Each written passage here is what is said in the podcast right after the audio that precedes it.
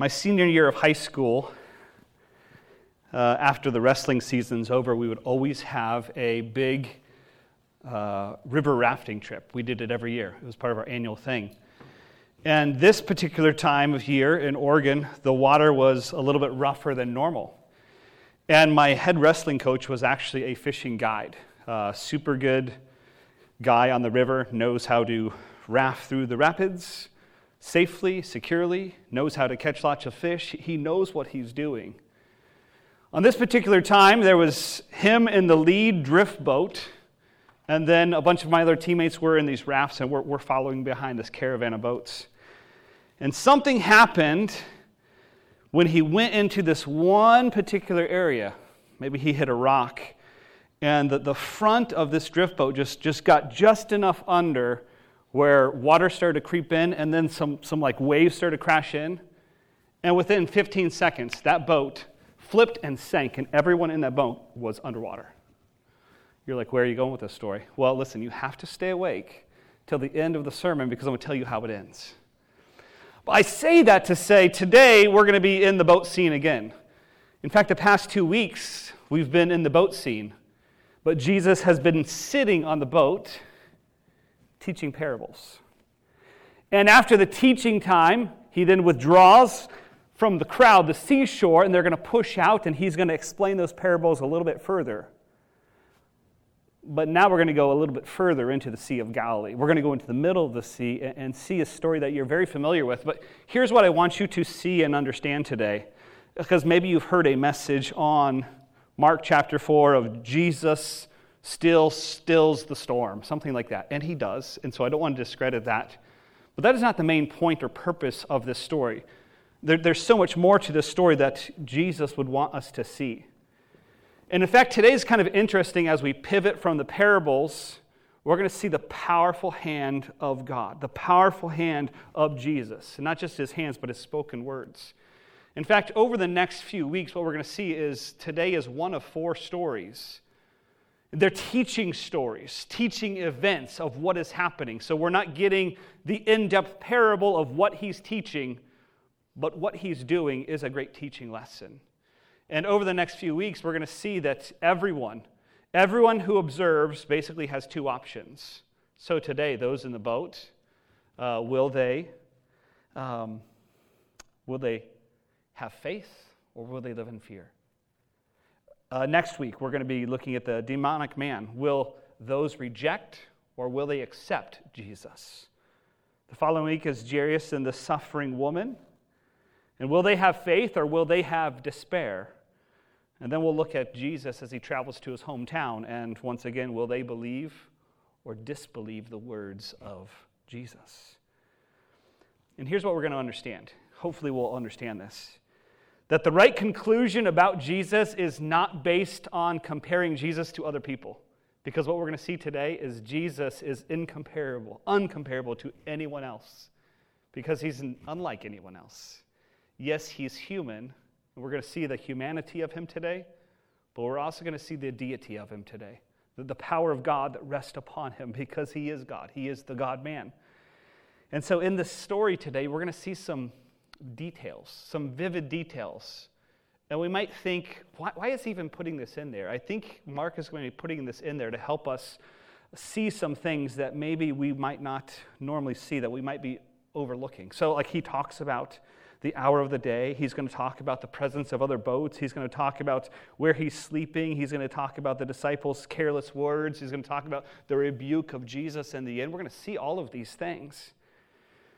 But in today's story, there's also going to be this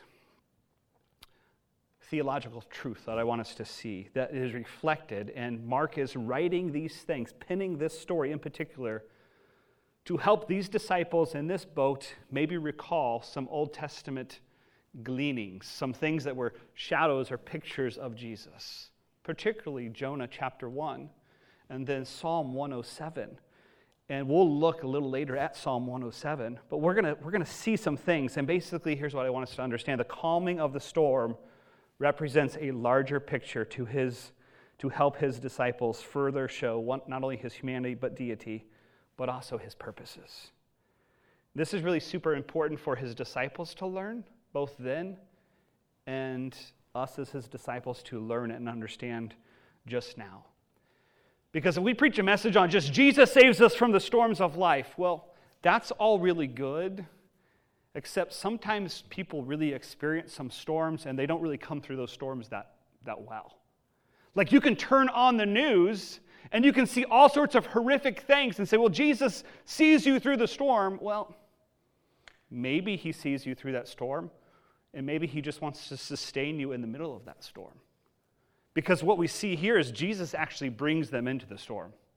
That this was brought about by Jesus, at Jesus directing. And so Jesus wants to teach them some other things here. And so the title of the message today is this The Person and Power of Jesus.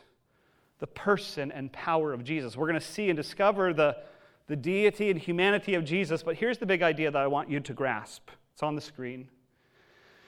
Being a disciple of Christ isn't about getting through the storms of life, but rather trusting God's purposes through the struggles.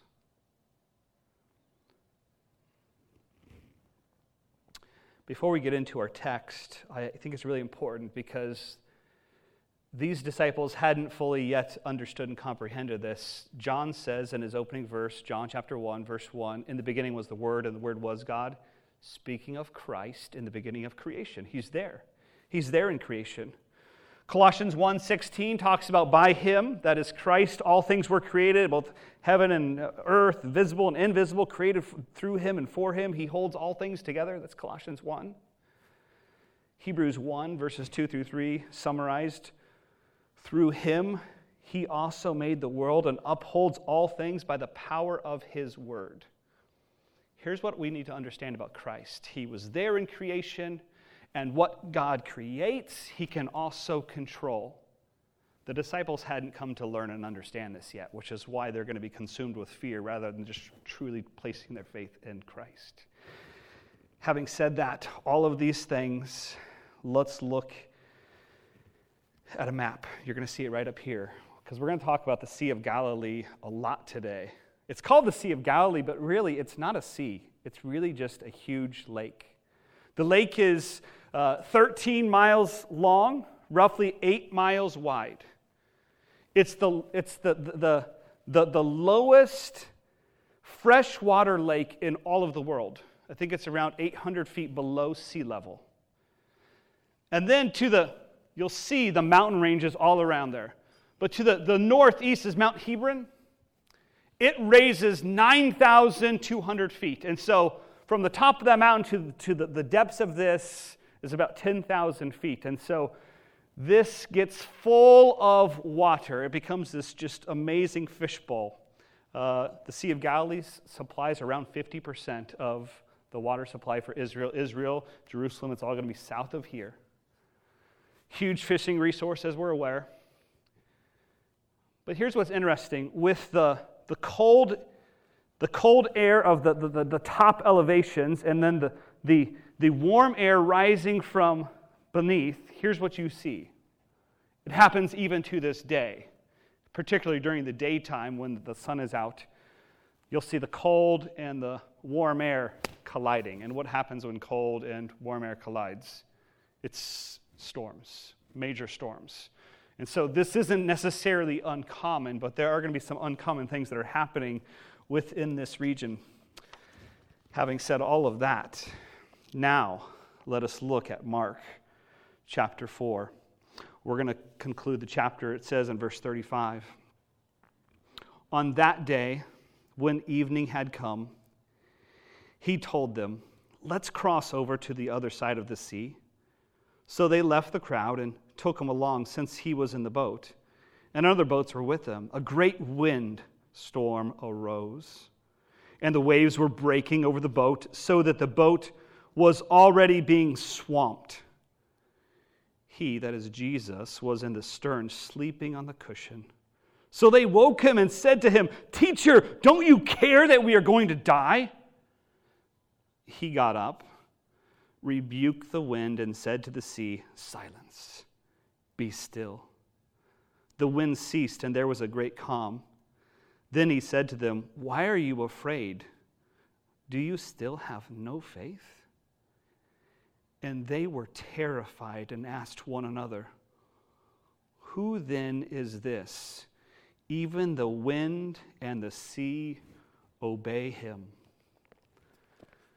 Pretty fascinating story, right? You'd think by now, I mean, they'd seen him cast out demon spirits, they'd seen him heal the diseased and sick. And now, in this dangerous storm, at the conclusion of it, they're asking, Who is this man that he can do such things? You see, they're still learning, they're still growing, just as we are. Let's just kind of walk through this, and we're going to walk through this passage fairly quickly. But let's look at verses 35 and 36, and here's where we just see things are smooth sailing, right? Just smooth sailing. Everything is going well. I mean, on this day, this is the same day after the long teaching time. It's just been a long, exhaustive day. The end of day has come, evening has now come. That's what the scripture says.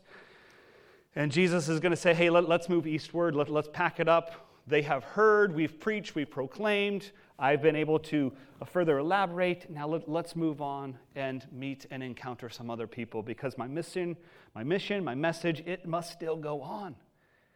And that's what we see happening here. And so they left the crowd, and it says that they took him. So it doesn't indicate that he ever got off the boat or that they went inland. He's just on the boat the whole time, and they're going from west, traveling east, out on the, so- out on the shore. Well, it says there that there's a multitude of boats that are going to be traveling with them. Here's what we've come to understand Jesus has the 12 but there's also many other followers with him.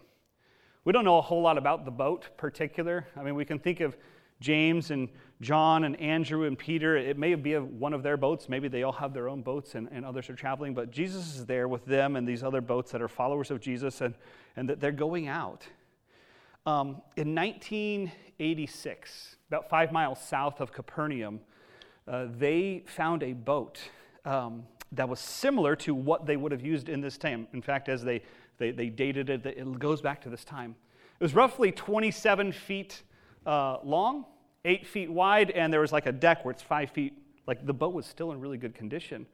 And so this would have been the typical fishing boat of that time that could have held 15 plus people and someone could have laid down and someone could have rested and so there's this vivid picture in the scriptures, along with some other stuff that just helps us get a, a feel of how the boat is. I mean, probably um, that banner to, to that banner, maybe a little bit further, is the length of this boat that they're on. And so, after a long day, Jesus is spent and he's ready to go to bed. And he does just that. Guys, it's been good, but good night. I'm going to sleep. And that's what's, that's what's happening.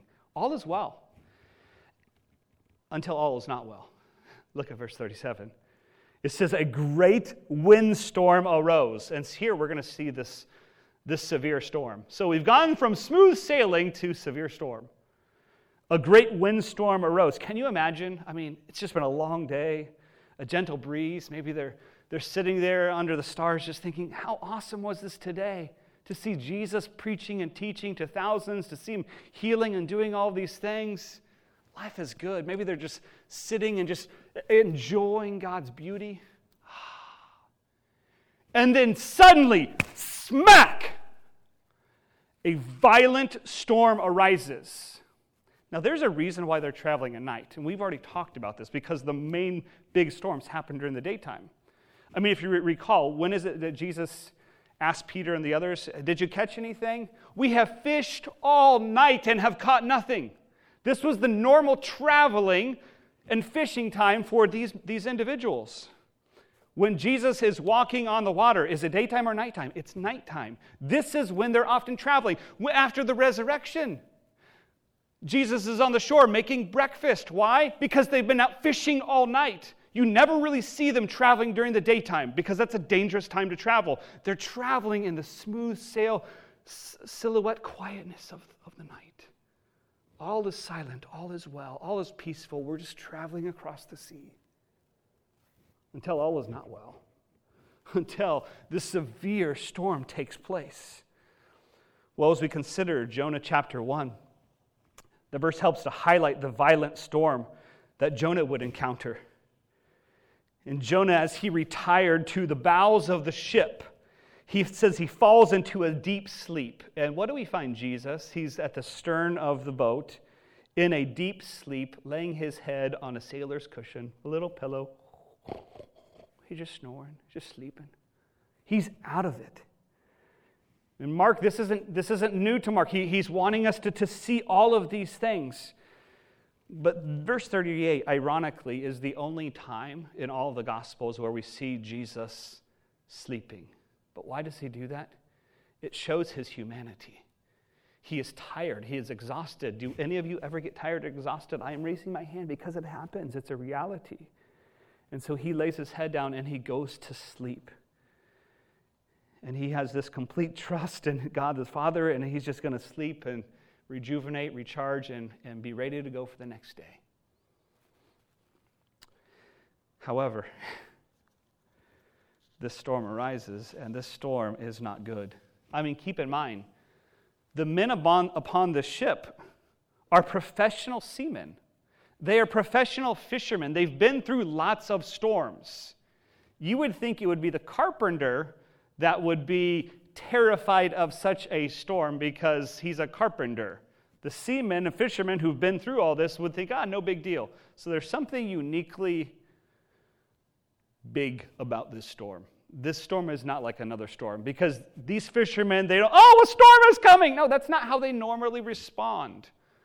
This is almost like hurricane type force winds because it says that the, the, the, the, wind is blowing so severely, it's creating these waves, and not only the waves are hitting the boat, but it's hitting the boat with such hard force that the water is pouring into the boat. This is not good, and this is not normal. And they are frightened and they are terrified, and who can blame them? I would be that way, wouldn't you? I think this is a normal and natural response. In two of the other Gospels, here it says, Teacher, don't you care that we are going to die? In Matthew's account and Luke's account, one says Master and Lord. So there, there's all these people calling out to him Master, Lord, Teacher, don't you care? Wake up! We're all going to die. We are going to perish. Don't you care? The wind is so strong. Maybe in the pitch dark of night, they're, they're hearing the other screams of those in the other boats. They at least have the luxury of Jesus sitting right there in the boat. But it's not, the storm isn't just affecting them and their boat, the, the storm is affecting many people. And maybe in this moment they're thinking, oh, thinking about their family, Maybe they're thinking about their future. Maybe they're thinking about their, their goals, and, and all is lost. And, and I, I thought Christ was going to accomplish this great mission and purpose, and all is, all is not going to happen now. We're all going to die in the middle of this sea. It was all for naught. Maybe Christ didn't really know what he was talking about. As he's talked about his message and his mission and creating this kingdom, this growing kingdom, maybe it's all just for show because it appears that we're going to die. Don't you care about us? Don't you care that we're going to die? And they're consumed with these thoughts. So, what next? Well, we go from this severe storm to silence and stillness. It's the calm after the storm, if you will. It says that Jesus got up and rebuked the wind and the water. The word rebuke there is the same word rebuke that he has used for the demonic spirits, where they instantly must shut their mouth and, and they can say and do no more. So when he rebukes and he says, Silent, be still, instantly all is still. If you've ever been to a water park, there's those, those wave pools, right? And the, the horn goes off, and the waves, it goes from calm to, to waves start to do. And then after 15 minutes, the wave pool stops, and then it calms back down. This is huge waves and huge wind pounding on them, the howling of the wind, the crashing of the waves.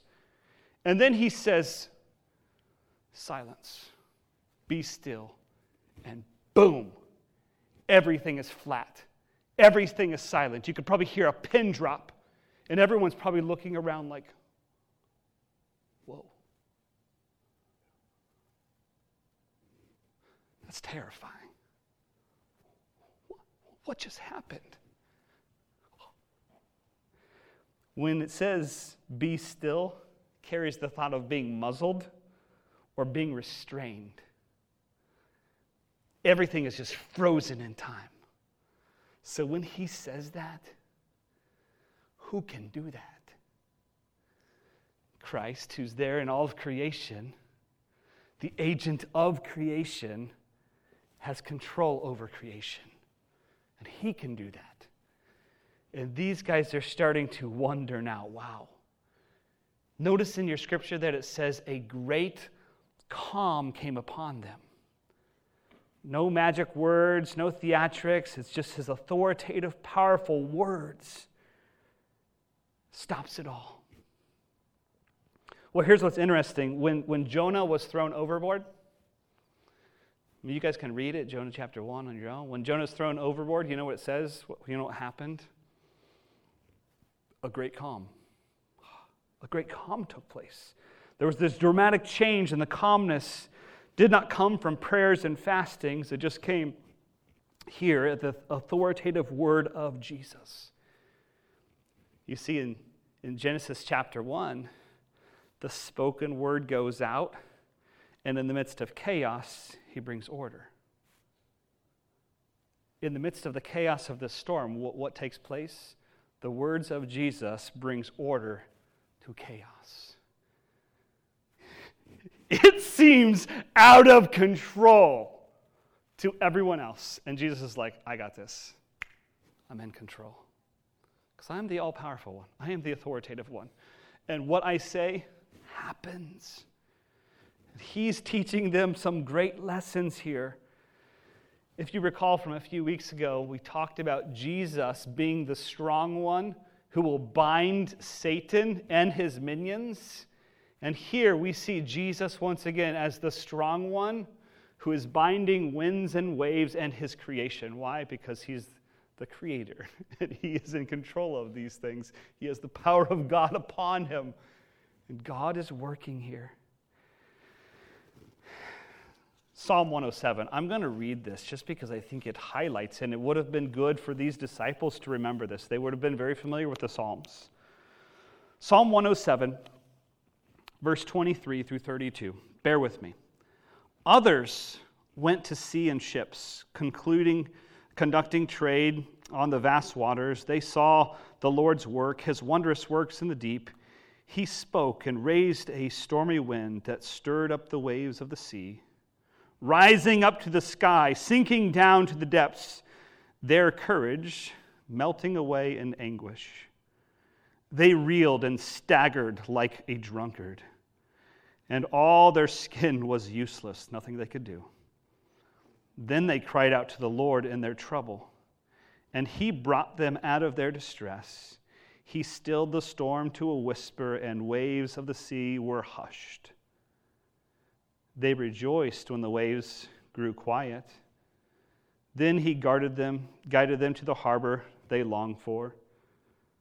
Let them give thanks to the Lord for his faithful love and his wondrous works for the Almighty.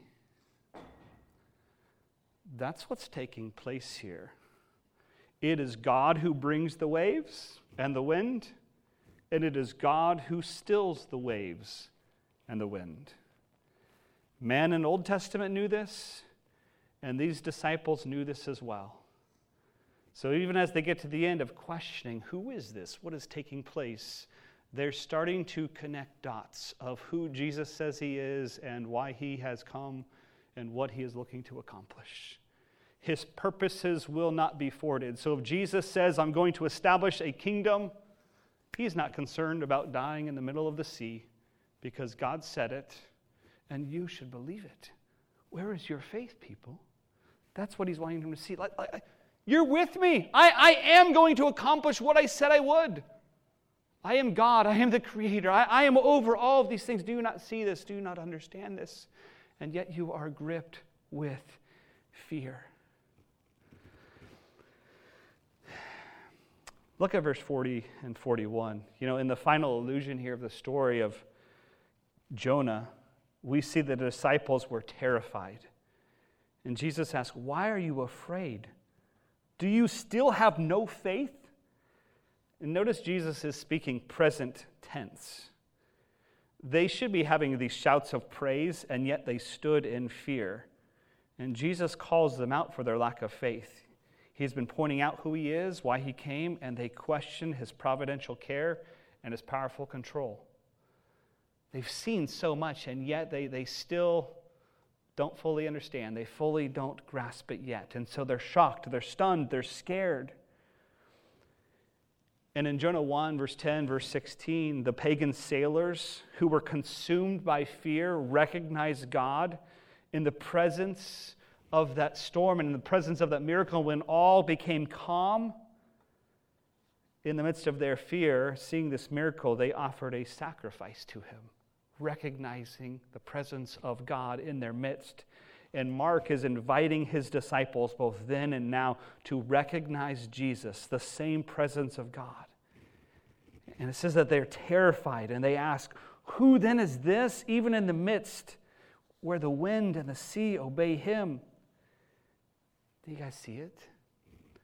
Jesus is helping them see. He's disclosing his humanity, his deity, and his supreme authority to do what he wants, when he wants, to accomplish his purpose. And he's unveiling himself slowly to these disciples that they would grow in their faith. He's not looking to chastise and condemn them. Well, you have little faith, just get off my boat. No, no, no. Oh, you have so much yet to learn. And yet I'm going to help you. I'm here for you. It's okay.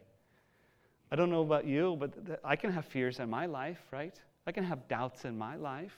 I think that's true and normal and natural of all of us. Well, in the, in the midst of our doubt, where, where are we running? For, for answers so for solutions, for comfort? Is it, is it here, there, and everywhere? Or are we running to Christ to, to know Him and to rest at His feet? Or are we running other places and finding ourselves restless in the process? But why such terror? Why, why are they so fearful?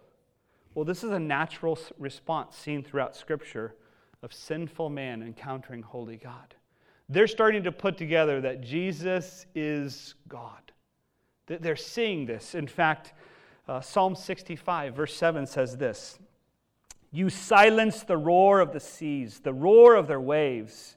Psalm 89, You rule the raging sea. When its waves surge, you still them. These guys know that it's only God, only God that can do such things. And so now they're realizing, well, we're, we're sinful people in the presence of a holy God right before us, God in flesh. In Exodus chapter 14, verse 31, it says, When Israel saw the great power that the Lord used against the Egyptians, the people feared the Lord and believed in him Genesis 18, Isaiah 6, Ezekiel 1, Daniel 10, Revelation 1, all these verses speak of people that had an encounter with God and as a result of knowing who He is, tremble in fear. So this response isn't all that alarming, but Jesus is wanting them to see and understand who He is and what He's been called to and what He's calling them to. And so, whenever the person of Jesus or work of Jesus is highlighted in the, in the uh, Gospels, so are his disciples.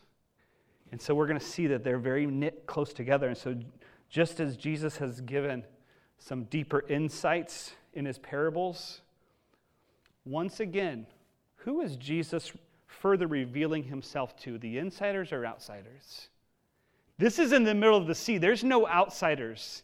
He's wanting to reveal himself yet again to increase their faith, that they would have confidence in the midst of fear. The same is true for you and I. If you are a Christian today, God doesn't want you to walk around living and being consumed by fear, worry, and anxiety. He just doesn't. And that's why he's like, if you come to fully know me and my calling upon your life, doesn't mean you won't have genuine concerns, but it does mean this you won't be consumed by fear, worry, and anxiety. because you know me and you trust in me.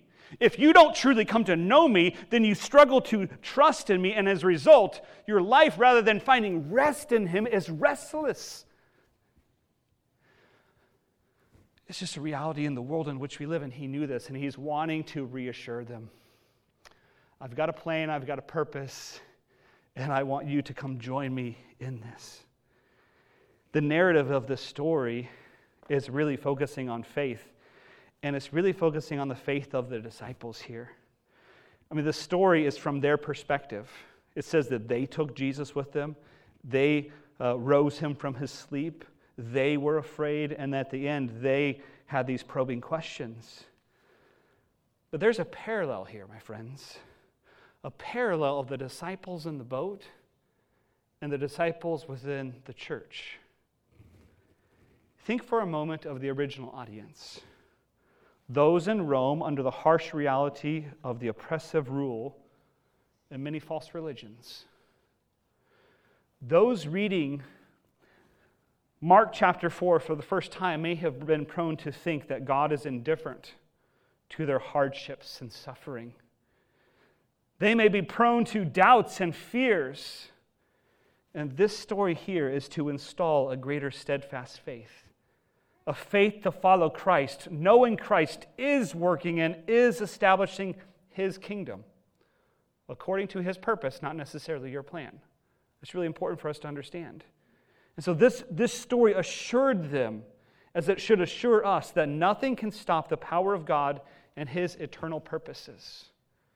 My friends, I don't know what you'll face today, tomorrow, or a month from now. And you don't know that of me either, but here's what we do know. We know that God has a plan and a purpose, and we just need to commit to, commit to following Him through it all through times of seasons of suffering, seasons of storms, seasons of whatever the struggle is, you fill in the blank. Well, what's God called you to? What's God called me to? What's God called all of us to? Uh, to know Him and make Him known. That, that's our purpose, right? To, to be about kingdom work. Our nine to five jobs, those are what we might call careers, but those don't identify us. And those jobs might come and go, relationships come and go. Um, we can have highs and lows of life, and none of that changes the purpose and plan of God. So while we would all love and enjoy perfect health, the fact of the matter is, maybe some of us face some extreme health difficulties this year. And we would think, oh, that's not fun, that's not cool, I don't like that. I, I get it. That makes sense. Who does like that? And yet, it doesn't change God's purpose and plan for your life to know Him and make Him known, to trust in Him. I mean, Paul said, if I live, I live. If I die, I die, right? Which is far better? This is Philippians 1, Philippians 2. God's got a plan and a purpose for me here on earth. And if he's going to remove me from this earth, to be uh, snatched away is far better. Paul knew this. So he just said, Life, bring it on. Bring it on. Because I'm going to trust you, your plans, and your purposes according to your will. As we look to wrap things up, just a moment here. I want us to understand what Jesus did and didn't promise. Jesus never promises a problem free life. He never promises a life free of storms, free of suffering, free of struggles. Here's what he did promise I promise to go with you through these things. Ah, that's good. We don't have to go through it alone. That, that's, that's really good and he promises to fulfill his eternal purpose. Maybe not exactly how you and I would have planned it, but we can be rest assured and take confidence that, that God is working behind the scenes, in front of the scenes, all, all the scenes that we don't see. God is working. You know, Jesus has been revealing not only this story, but leading up to this who he is, his power, his purpose to fulfill his mission. And yet they still have doubts. They have uncertainties, but God is building his kingdom. And nothing was going to stop this work, nothing was going to stop this mission. And that is still true of today. When we think of Jonah, he'd be thrown into the depths of the sea for three days, and the seamen were delivered. And then we think of Jesus, he would face death on a cross, and after three days, he would bring forth the deliverance of man for all who would turn, for all who would confess, for all who would believe, for all who would follow. He offered that. Those men could have jumped off that ship and drowned in sea. Jesus doesn't care. I'm just going to take matters into my own hands. Okay. Or can just run to Jesus and say, Jesus, help me increase my faith. You're like, okay, really cool story. What are some takeaways? I actually have six that we're going to put on the screen here. I'm going to go fairly quickly, but I think they're really good for us to contemplate. So, closing consideration number one is this repent of sinful fear. And really, repent of sinful fear that fails to trust God. Recognize a lack of faith is really just a lack of dependence on God. You and I really aren't that dis- different than the disciples. Keep in mind, this is the 12 apostles. These are super spiritual people, right? And they have doubts, they have concerns, they have fears. So if you have those things, it's okay. We can all have them. But let's acknowledge that it's simply a, a, lack of true, genuine faith and complete trust in God and say, Lord, forgive me for that. Help me to overcome this. I want to give this to you. I'm tired of carrying this, this weight of, of worry and anxiety and fear. It's no way to live. Help me to grow in this knowledge of Christ. Because really, the real threat to our faith of living in freedom how God wants us to is doubt and fear. So let's confess our distrust to Christ and draw closer to Christ as a result. Number two is this request greater faith. Ephesians 2 talks about faith being a gift of God that God wants to grant. And so if you're like, you know what, I feel like I'm faithless, like I need to increase my faith, well, go and ask of God, the giver of all good gifts. Lord, I, I, I struggle to trust you. Give me the faith to believe you, even in the midst of difficult storms. Help me. No, I will not give you faith. No, He will. That's why the, the one father with his son says, Lord, I believe, but help my unbelief. He's asking, Lord, give me more faith that I would fully trust you. It's easy to trust you when life is good. But what about when life does not seem so good? Our faith tends to waver and we kind of get consumed and tugged with fear. Why not just ask God, Lord, help me? Help me, help me, help me. Help me to grow in faith rather than be consumed in fear. Hashtag faith over fear, right? Yeah, get the shirt. Boom, okay? Hey, number three is this recognize the power of God's word. God's word reassured them on that day. They still had fear about who he was and where they were standing in the presence of a holy God. However,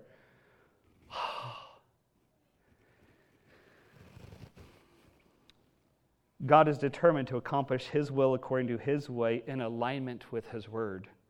Oftentimes, we might live in fear because we're not connected to his word. We're not claiming his promises. We're not hiding God's word in our heart. And so, what are we hiding in our heart? All sorts of lies and worldly wisdom. What do we need? We need to replace that instead of uh, junk input in, we need God's word in. That will radically help transform and shape our heart to rather trust in Him. It's hard to trust in Him if we don't know Him. It's hard to follow the way and word of God if we're not in seeking to walk in the way and according to the word of God. It's just hard. I mean, you could show up for some game day, but if you didn't go to practices, you're not going to know what it is we're doing. The same is true in our Christian life. Get in the Word, hide God's Word within your heart. Say, Lord, in your providential care, accomplish your purposes according to your powerful Word. Let me trust your way. Help me. Number four is this refocus on God's work. You could also extend it and say, rather than your way. Refocus on God's work rather than your own way. Too often, we can become distracted by God's calling and God's kingdom work because we get consumed with our own work. It's easy on Sunday to say, I'm committed to walk for you and to live for you. And then, like Monday through Friday happens, right? And we just get pulled and distracted in so many different ways. Or things didn't go according to our plan, and you're like, I'm committed to walking to God as long as it goes this way. But when it goes sideways, are we still committed? We get distracted, we get a little detour, And what we need to do is just refocus on God's work and say, Lord, I want to I wanna follow your purpose and your plan for my life. Not my plans, but yours. It may be that there's an indicator that maybe we're too focused on our plans and not focused enough on God's kingdom plans. And so God may bring some fearful storms and struggles in our life, but here's what we need to understand He brings those things as a means to build and strengthen our faith. Jesus didn't lead them into a storm and allow them to have this storm because he just wanted to mess with them. I just want to scare these disciples. I just want to make them really fearful. What, what did he want to do? He loved them. He said, You know what? I want to bring them through this, but as a result of bringing them through this, I want to build their faith. Because I'm going to pass from this scene in a few short years, and I want these men and women of the disciples in this boat and the other boats. I want them to live confidently following my, me by faith, not consumed by fear. Come what may, we're just going to plow straight ahead. That's what God wants. He wants that of you, He wants that of me. Easier said than done, but God, in His goodness and grace, can accomplish His work. Number five is this we should rejoice in Christ's rescue. You see, the gospel of Christ brings deliverance. It brings salvation. It brings what we don't deserve but so desperately need. There's lots of things that can rob us of our reasons of rejoicing. But if you know Christ, if you're a genuine follower of Christ, if you've truly been born again, that's one thing that this world can't rob you of. You're secure in Christ, and you ought to be able to, come what may, good times, bad times, happy or sad, say, you know what? I can still rejoice in Christ.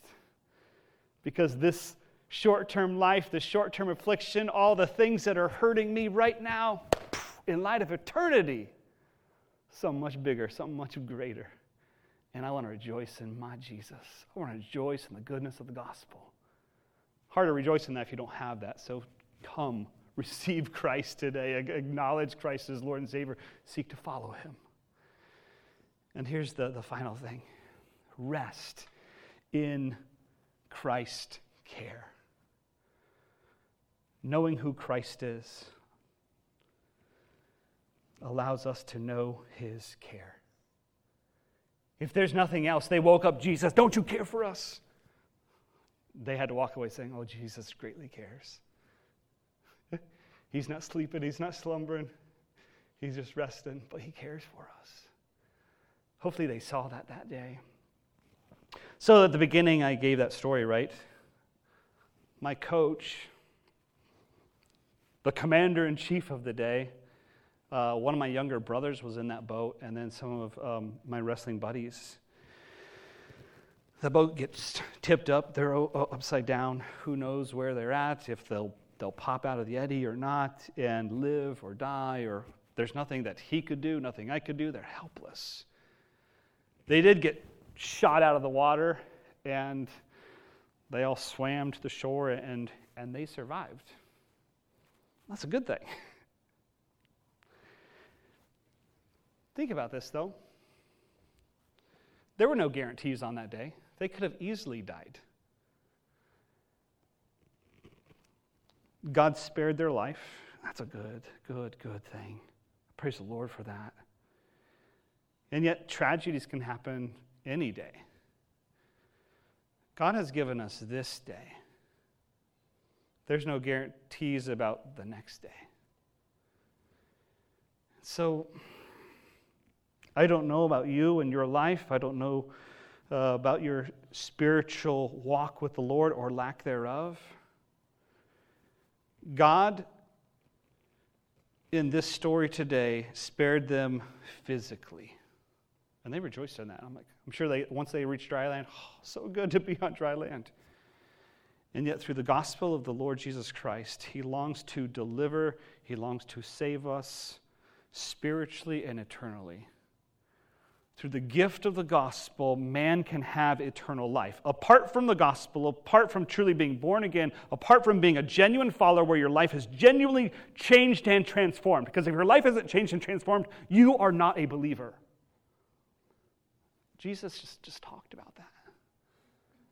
But he says, Come one, come all, be changed, be transformed, be delivered. That's what the gospel invites us to. And so, my friends, you might be saying, you know what, I lack purpose in life. Turn to Christ, allow Him to give you greater purpose. The big idea was this being a disciple of Christ isn't about getting through the storms of life, rather, it is a matter of trusting God's purpose through the struggles, through the struggles of life. That should be life giving. Let's remember that as we head out of here today.